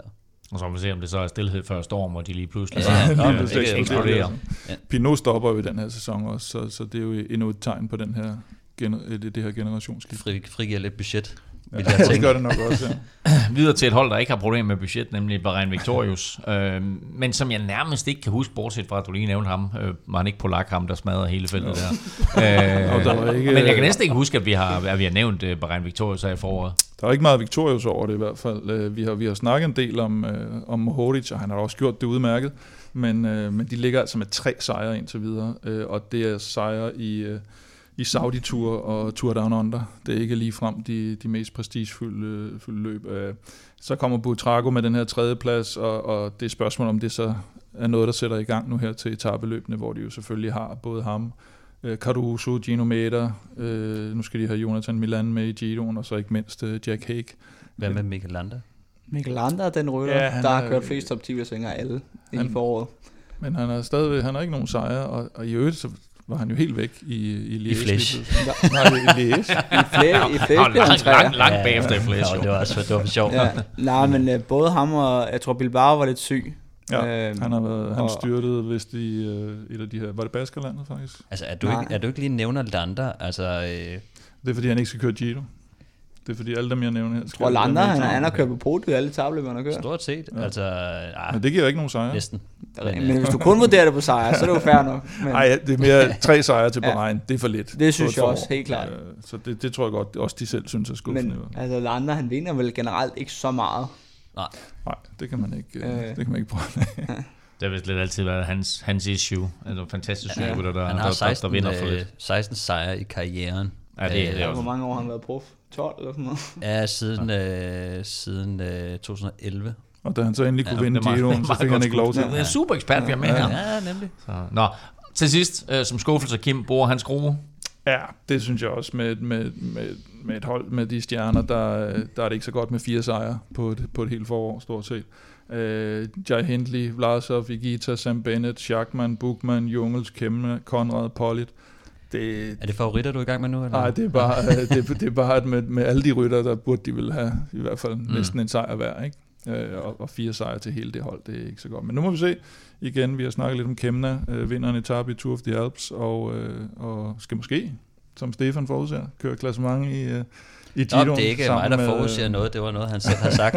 så, og, øh, og så må vi se, hvad, hvad Vlasov han, øh, han gør. Vi slutter med øh, de største positive overraskelser her i foråret, og der lægger vi vel ud med en af, af de allerstørste, et hold, der har ja, haft det... et, et virkelig flot forår, nærmest et lyserødt forår, EF Education. Ja, det synes jeg. Det har været, altså det har været deres, øh, hele den organisations øh, bedste forår nogensinde, nærmest bedste sæson allerede de har jo været notorisk kendt for ikke at vinde så mange cykelløb, og, og, og lave alle de her ting udenom med smarte trøjer og køre gravel, og jeg ved ikke hvad. Øhm, og så går de lige pludselig hen og laver 14 sejre på et forår, og sidste år der havde de ni sejre på hele året. Øh, det, det synes jeg er ret fedt, og nogen, øh, en uh, Nelson Paulus, der har bevist, øh, at han er, han er på et højt niveau nu. Øh, Ham må du også ligge og battle det med, Mathias. Ja. Ja, vi har kørt en del cykeløb, men han, han, ja, han jeg ved ikke, om han var meget uheldig i Ardennerne, eller endelig er på vej lidt ned. Uh, men han gør ikke længe. super godt i Ardennerne. Han har, han har været i gang længe. Mm. Øh, men, men jeg synes, han har fået stabiliseret sig som sådan en rytter, man ved, man skal regne med, når han er, ja, når han er i form nu. Ikke? Øh, Healy, om vi så kalder ham Ben, eller Jeff, eller Tom, det, det var noget af et gennembrud, han fik her. Esteban Chavez øh, alligevel øh, har ikke øh, sådan, øh, måske vundet noget, men, øh, men er kommet, kommet rigtig godt igen og har, har, har været med i nogle udbrud i hvert fald og viser sig. Carter får de ind på holdet. Kort, der er super stabil. Øh, det har sgu været lidt imponerende at se dem. Eller overraskende i hvert fald. Øh, en anden overraskelse på den positive front, det er det franske hold Cofidis. Ja, det, det altså 10 sejre.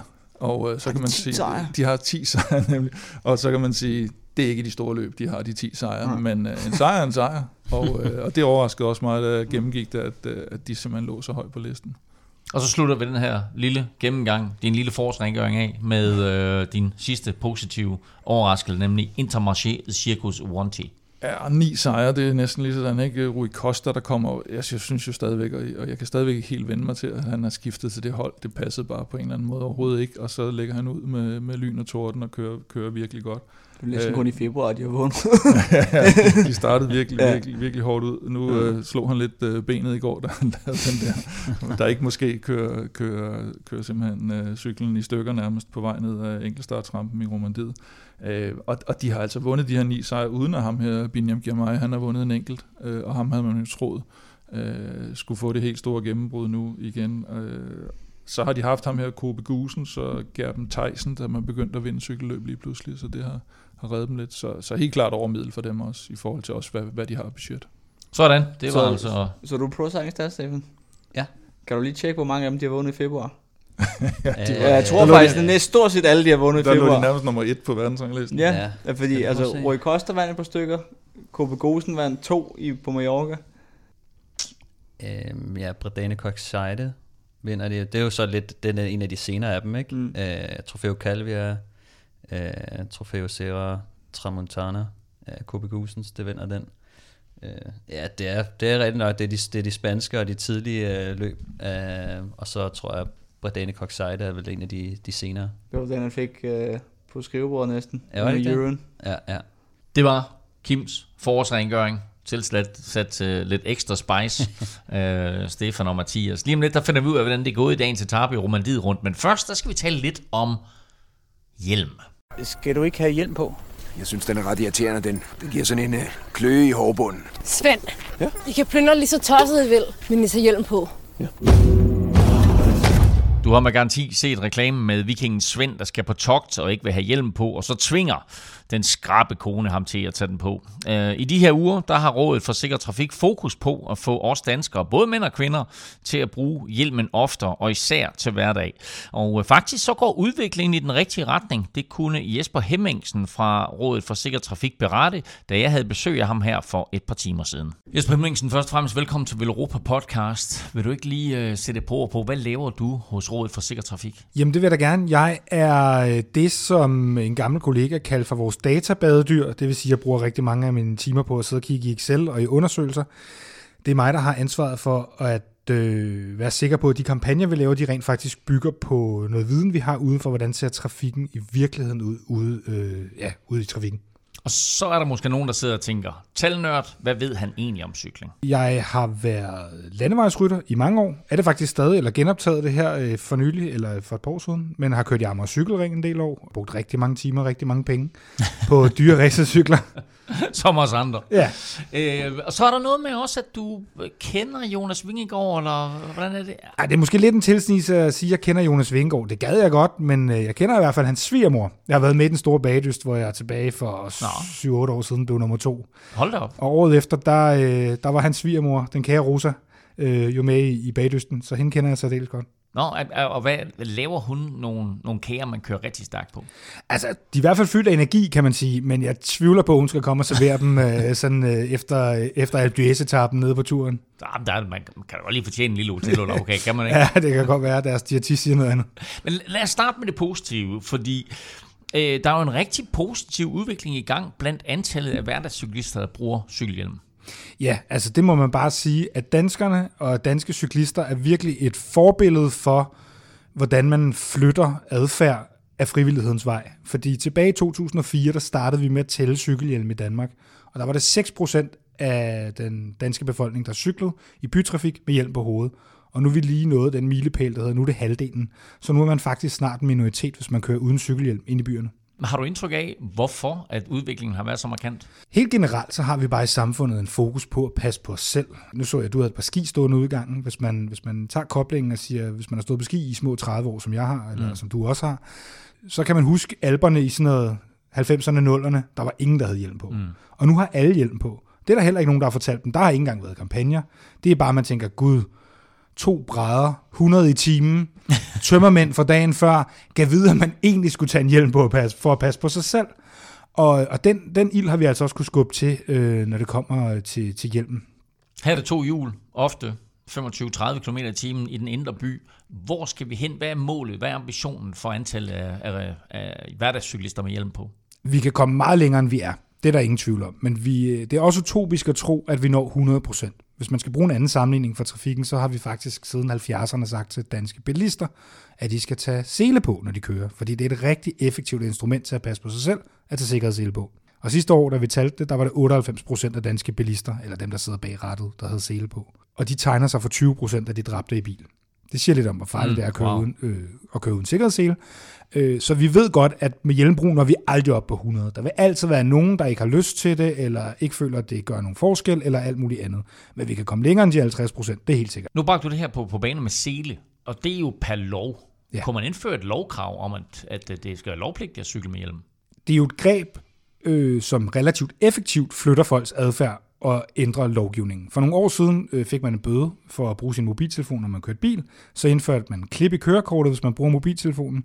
Og det fik altså relativt mange til lige at tænke over, hvor ofte de bruger deres mobil, når de kører bil. Det er jo meget effektivt. Men hvis man nu forestillede sig, at vi lavede et lovkrav om at bruge cykelhjelm, så kunne det godt være, at der var rigtig mange danskere, der siger, Jamen, så gider jeg slet ikke cykle. Så tager jeg bilen eller noget andet i stedet for at købe en knallert.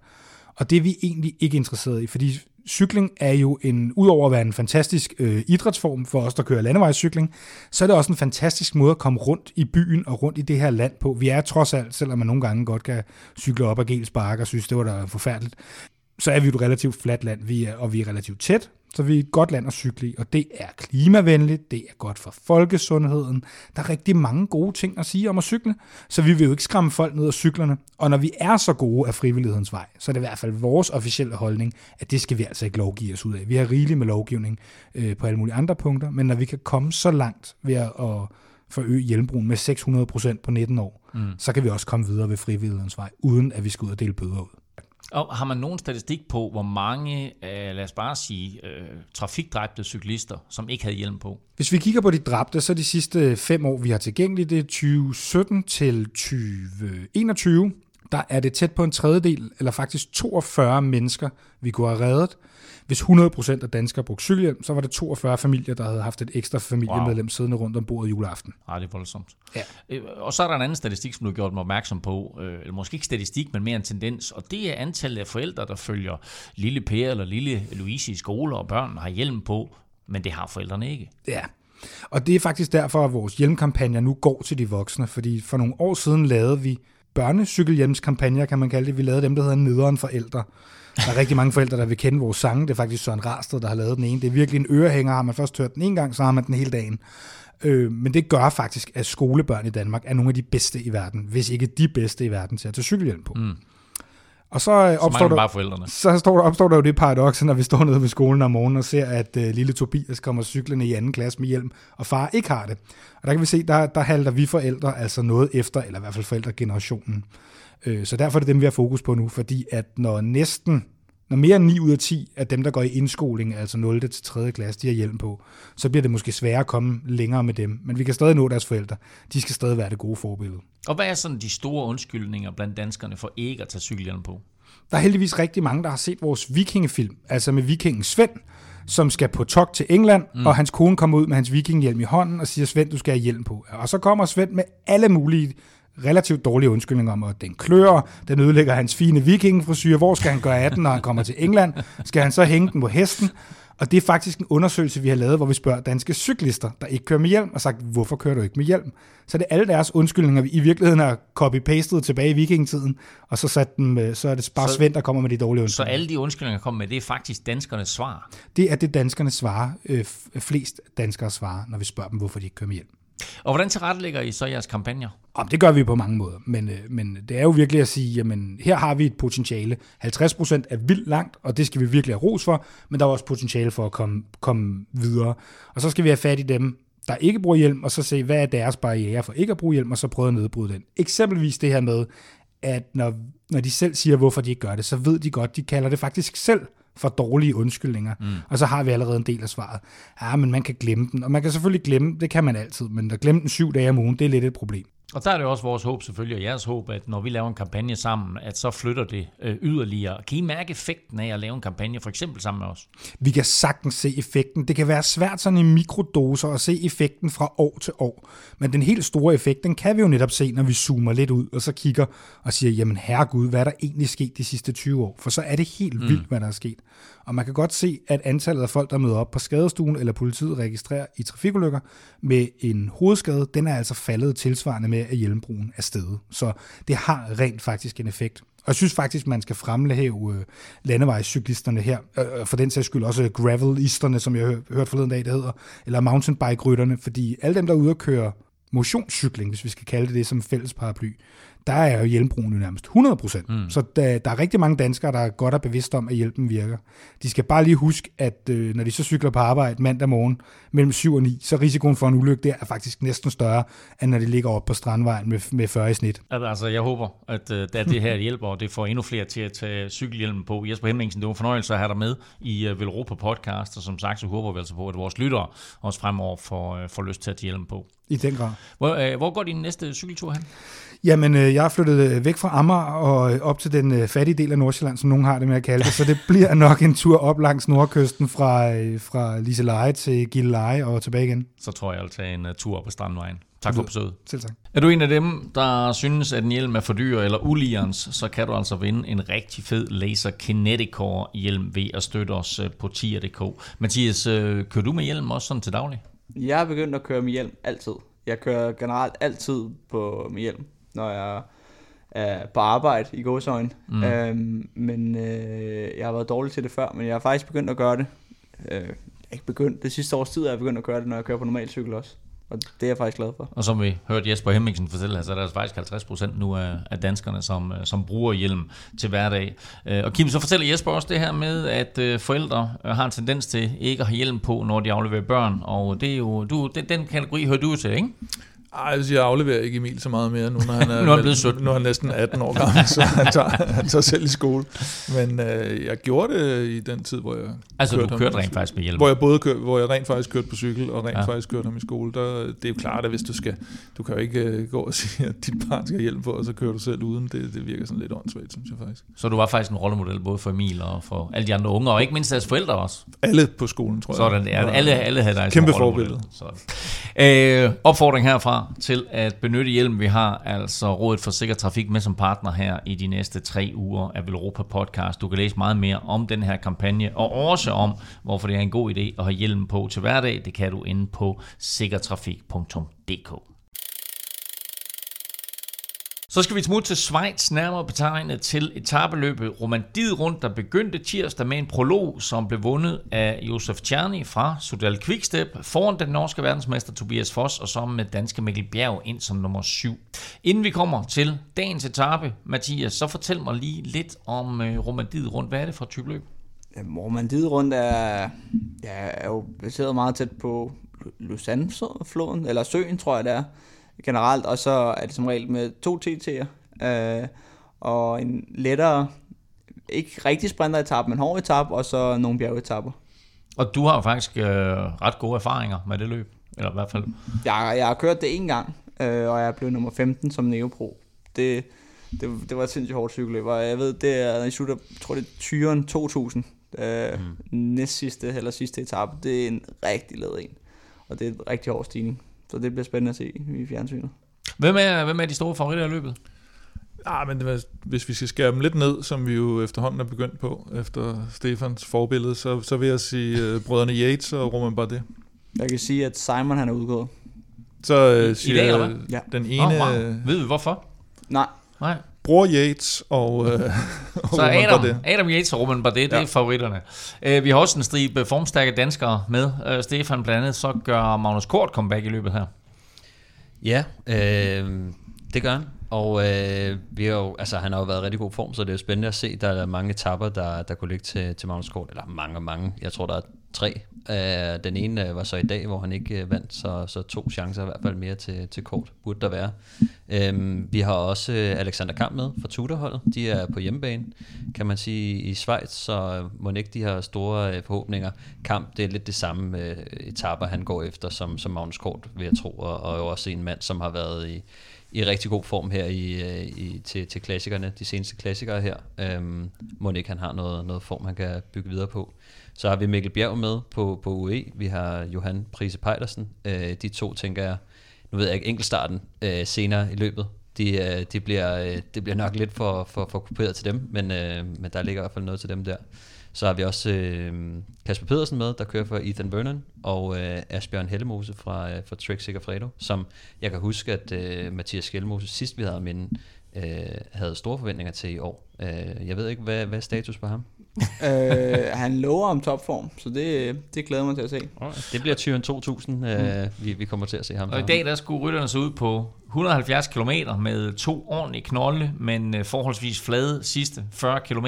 Magnus Kort var faktisk bookmakernes favorit, men øh, som du kunne løfte sløret for Stefan, så vandt han ikke. Hvorfor får han ikke skæld ud? Der er så meget, han skal skæld ud for. Jeg fik skæld ud i sidste ja, uge for han at afsløre han, han, han ser også prise på Han ser også prise Jeg, ja, ja. Synes, det, jeg synes, der skal falde Price. noget reprimande nu. Price. Price Pejlers. John. John. John. øhm, men lad os, bare komme til, lad os bare komme til løbet og til afslutningen, fordi det øh, ender faktisk i en masse spurt. Feltet er sådan lidt delt op i to, men der kommer alligevel en stor gruppe på en 50-60 mand hjem øh, til mål sammen. Kort ligger til, men øh, trækker sig øh, med en 500 meter igen, og i stedet for så kører Kasper Pedersen et fremragende lead-out for øh, sin holdkammerat, som ender med at vinde løbet. Ja, Ethan Vernon, han er jo øh, en af de her britiske unge store talenter, som er super hurtig, øh, og øh, han, har, han har gjort det rigtig godt for, øh, for Sudal Quickstep-holdet i år, og øh, tager så også en, øh, en sejr her, så super godt arbejde af Kasper også, som vi jo begynder at se øh, i den her øh, lead-out-rolle. Øh, ikke fordi det er det eneste, han kan, men øh, vi vidste, at han nok også skulle bruges i den funktion, og øh, det, gør han altså, det gør han altså rigtig godt. Og det var, det var fedt at se ham i dag, Mathias, fordi når vi så de her helikopterbilleder fra oven efter løbet i slow-mo, hvor man virkelig kunne se, hvordan han næsten, øh, som, øh, som sin lærermester Michael Mørkøv, manøvrerer flot i feltet øh, med Vernon på hjul, og så leverer ham til allersidst. Ja, det var, det var flot. Jeg ved ikke, hvad jeg skal sige til det. Det var sådan en konkludering. Nå, du var du ved om, om Nå, men altså, det var flot, eller det var lækkert. Kasper er enormt dygtig til, til, hvad han laver, og det ser man også tydeligt her.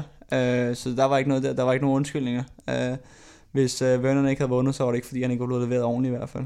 Jeg vil sige, det der var mest imponerende, det var, så vi lige sad, vi lige sad og så det, øh, og vi snakkede lidt om, øh, skal, man, skal man lægge nogle penge på en vinder her? Så havde Mathias lige et tip på ham her, øh, Tibo Nice, øh, som jeg tænkte, ah, og bookmakeren havde han også ret langt nede. Så tænkte jeg, okay, jeg smider lige en lille øh, kupon på ham. Så bliver han toer, og Mathias han siger jo, at han er voldsomt hurtig i en spurt, og det vidste jeg faktisk ikke, at han var så hurtig. Mm. Øh, men, øh, men det er måske en, øh, et sprintertalent, vi skal holde lidt øje med, siger du? Det, det tror jeg. Uh, jeg kan se, uh, jeg tror det var Sporsa, der var, der var lidt hip på, at han, han havde slået Mads i nogle spurter uh, til træning. Men det skal også lige siges, at uh, Mads kørte i, i tungergear i samtlige af dem. Så. der, han var lidt i træningsmål eller hvad? Ja, Mads prøvede at gøre det før i hvert fald, og så kunne det godt være, at Thibaut vandt, men ja. han er i hvert fald hurtig, ja. at sige sådan. Men altså din holdkammerat, Thibaut Nice, bliver to år, så bliver Milan Mensen af tre år, så lidt overraskende i sådan en masse spurt. Roman det bliver fire. Ja, vil sige, masse spurt og masse spurt. finalen oh, var også ja. hård, og der har været, øh, hvad hedder det, hvad, to eller tre rimelig lede stigninger undervejs, så der var blevet skilt lidt ud i, i, i øh, nogle af sprinterne. Men der skulle alligevel positionskampes, ja, ja. Kæmpes, hedder ja, ja. Ethan Vernon vinder etappen, og dermed så overtager han også førertrøjen, og Kim har lige siddet og svinet Sudal Quickstep til, øh, men det var altså den anden sejr af to mulige nu er de gået til forbi. Sudal Quickstep på, øh, i romantiet rundt her, så Ethan Vernon han fører løbet, det gør han faktisk foran sin holdkammerat Josef Czerny, der altså vandt øh, prologen i går, og så med norske Tobias Foss på øh, tredjepladsen. Mikkel Bjerg, bedste dansker, som nummer 8. Nu skal vi til gengæld have fundet vinderen af dagens quiz. Spørgsmålet var jo ganske simpelt. Det drejer sig om romandiet rundt, og det drejer sig om danske podieplaceringer øh, i klassementet. Den seneste danske sejr var, som sagt, Jakob Fuglsang i 2018, altså ren etappemæssigt, men hvor mange gange har vi haft en dansker på podiet på sidste dagen. Stefan, du har serveretten. Ja. Vil du ja. svare først, eller vil du give den videre? Jeg vil give den til Kim i dag. Du giver den til Kim? Du giver den til mig? Ja, ja. Kim, vil du, vil, vil du svare, eller vil du give den videre til Mathias? Nej, jeg svarer. Du svarer. Men så synes jeg, at Mathias skal være bagefter. Ja. Nej, jeg vil gerne svare sidst. Du vil gerne svare sidst? Ja. Okay, jeg siger 0. Du siger 0. Satans. Jeg har blot sagt 0. Stefan? Ja, det, jeg havde håbet, at, uh, at I ville skyde bare på, på to eller tre eller et eller andet, så kunne jeg lægge mig under. Men uh, jeg må jo sige en så. Og Mathias? Så er jeg jo på skyderen. Jeg, jeg, jeg har fuglen, faktisk, har, fuglen har været der, det, det ved man. Jeg har en teori om, at jeg troede, det var et trickspørgsmål, men efter at have hørt Veloropa en del gange nu, så kommer du ikke rigtig med trickspørgsmål. Han er inde i hovedet på dig. Ja. Um, det er en slags trickspørgsmål, er det ikke? Det er, hvis det er 0, så ja. ja. Men, og så vil jeg også svare 1, så nu ja. må jeg jo svare 2. Okay. Der er en af jer, der har det rigtige svar. Det er Kim. Og øh, Stefan, du er fedt spillet. Og det, kostede, og det kostede dig, fordi det rigtige svar er 0. Fuck, jeg vidste det. Satans. Nå, ja. Så har du ikke ind i hovedet på mig, det var tre spørgsmål, og Kim vinder, og Stefan Fedt spiller mere end Mathias i VM-finalen. Too soon. Too soon. Men uh, et point til Kim. Du havde chancen for at bringe dig foran her, uh, Mathias, men det må vente til næste gang, du er med. Kim bringer sig foran 8-7 i det samlede regnskab. Farlig føring. Det var egentlig første gang, der har været et trækspørgsmål. Ah. der har været et par stykker hister her. Europa Podcast er tilbage næste uge, endda med hele to udsendelser.